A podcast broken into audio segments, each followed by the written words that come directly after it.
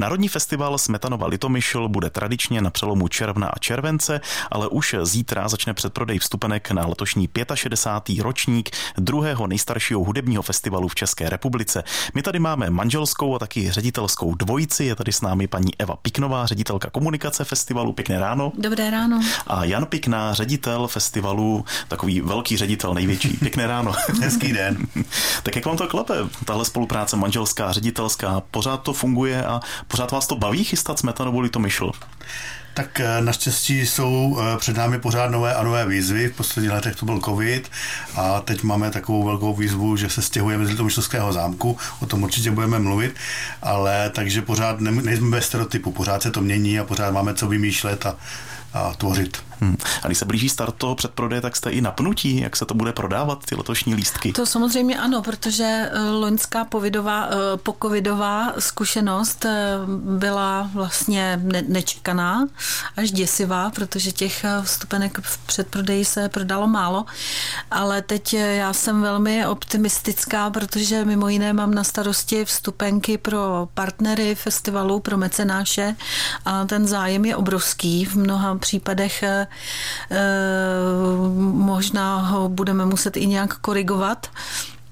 Takže já věřím, že se kultura vrací do velkých obrátek, že lidem chyběla a že navzdory tomu, že jsme museli opustit zámek, tak eh, festivalové koncerty představení budou zaplněné. Mhm.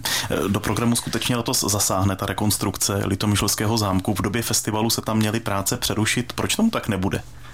No, protože se nepodařilo včas vybrat dodavatele, takže celý rok, loňský rok, kdy se už mělo stavět, se nestavilo a teď vlastně stavebníci musí stihnout za 10 měsíců eh, celou tu stavbu, která byla rozložena do dvou let, tak je jasné, že na období 14 dnů nebo tři, vlastně tři týdnů eh, nemůžou přerušit práce, tak jak jsme byli původně dohodnuti. Hmm.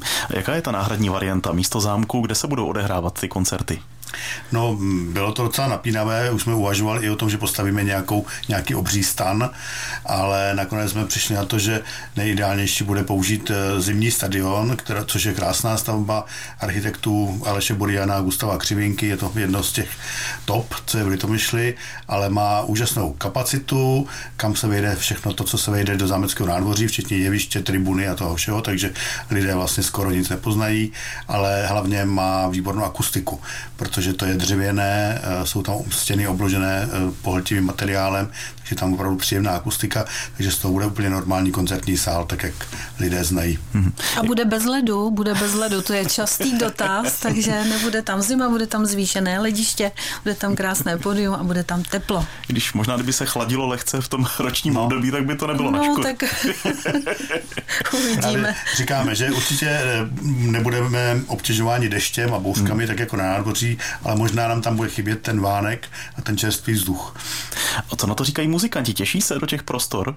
Tak ti jsou hlavně opatrní, ptají se právě na tu akustiku, ale jinak celkem oni jsou zvyklí vystupovat spíš v sálech než pod širým nebem. Posloucháte Český rozhlas Pardubice. Národní festival Smetanova Litomyšl letos slaví půlkulaté jubileum, dá se říci, protože to bude 65. ročník, potrvá od 15. června do 2. července, přinese 35 pořadů hlavního programu, všechno to doplní i doprovodný program ve festivalových zahradách a 19. Smetanova výtvarná Litomyšl.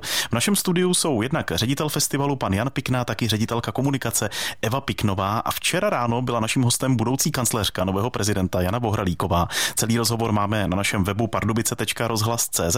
My jsme probírali vřelý vztah právě Jany Bohralíkové k pardubickému kraji, včetně Litomyšle a ptali jsme se na možný příjezd hlavy státu na festival a na to, jestli vůbec může kancléř tohle nějak ovlivnit. No já myslím, že kancléř může tak akorát doporučovat, ale jsme nevolili to myšl, budu doporučovat panu prezidentovi moc ráda. Mhm, a myslíte, že to dopadne, že přijede skutečně? To nemůžu říct, pak to všichni budou brát, jako že jsem to slíbila a co když do toho něco jiného vleze. Ale je to trochu pravděpodobné, můžeme usuzovat. Dobře. trochu. tak jak jsem to poslouchal jako organizátorům, že je to možná na dobré cestě s panem prezidentem? No my jsme samozřejmě jí požádali, aby nám s tím pomohla, protože v tuto chvíli je těžko komunikovat s kanceláří prezidenta republiky, když tam vlastně ještě eh, není eh, personál obsazený eh, novým panem prezidentem. a pevně věříme, že to dopadne, protože my jsme naposledy měli prezidenta Václava Klauze, Miloš Zeman nejezdil, protože asi z určitých fyzických tělesných problémů a není asi úplně milovník vážné hudby a teď bychom byli rádi, kdyby se vrátila jak záštita prezidenta republiky, tak jeho návštěvy pravidelné. Jaké bude téma letošní Smetanovy litomyšle? Co jste zvolili? Máme téma Belle Époque, což je francouzský výraz pro eh, krásnou dobu, krásné časy, tak se označovalo období na přelomu 19. a 20. století, kdy se na, všech, na světě všechno dařilo, průmyslová revoluce a všechno prostě, všechny obory se rozvíjely, lidé začínali zjišťovat, že mohou svůj volný čas strávit cestováním a, a tak dále. Takže to byla fakt taková doba, která byla velmi otevřená a promítla se i hodně do hudby. Takže e, letošní dramaturgie je postavená na hudbě, která pochází z té doby. Vlastně takovým čelním představitelem toho je Arnold, Arnold Schemberg a my budeme hrát jeho písně z Gure, což je mimořádná skladba, která ještě vychází z takového toho pozdního romantismu, kdy eh, všechno bylo veliké. Takže tady bude obrovský ansámbl dvou symfonických orchestrů, dvou sborů, solistů, dohromady 280 účinkujících. Bude to prostě nekonečná obrovská smršť hudby. Symfonický orchestr Českého rozhlasu. Ano, ano samozřejmě. Slavíme, slavíme. Ano, slavíme 100 let jako ano. Český rozhlas a to se určitě projeví v tom programu nejenom právě se Sočinem, ale bude i den s Českým rozhlasem, tak můžeme to slíbit takhle posluchačům. Ano, ano, ano, určitě ve festivalových zahradách a je to termín Myslím, teďka... 18. Ano, Tuším. ano. 18. Mhm. června. Dobře, no tak ale budeme se rozhodně věnovat i dalším částem toho programu, na co se třeba právě Eva Piknová nejvíc těší letos. Tak já mám moc ráda kantáty nebo oratoria, takže se nesmírně těším na eh, prvotřídní provedení Stabat Mater Antonína Dvořáka. Eh, těším se na již zmíněného eh, Schenberga, protože takovéhle pořady jsou jsou to ty chvíle, kdy člověku běhá mráz po zádech a, a začne se kde si vznášet, takže na to se těším moc.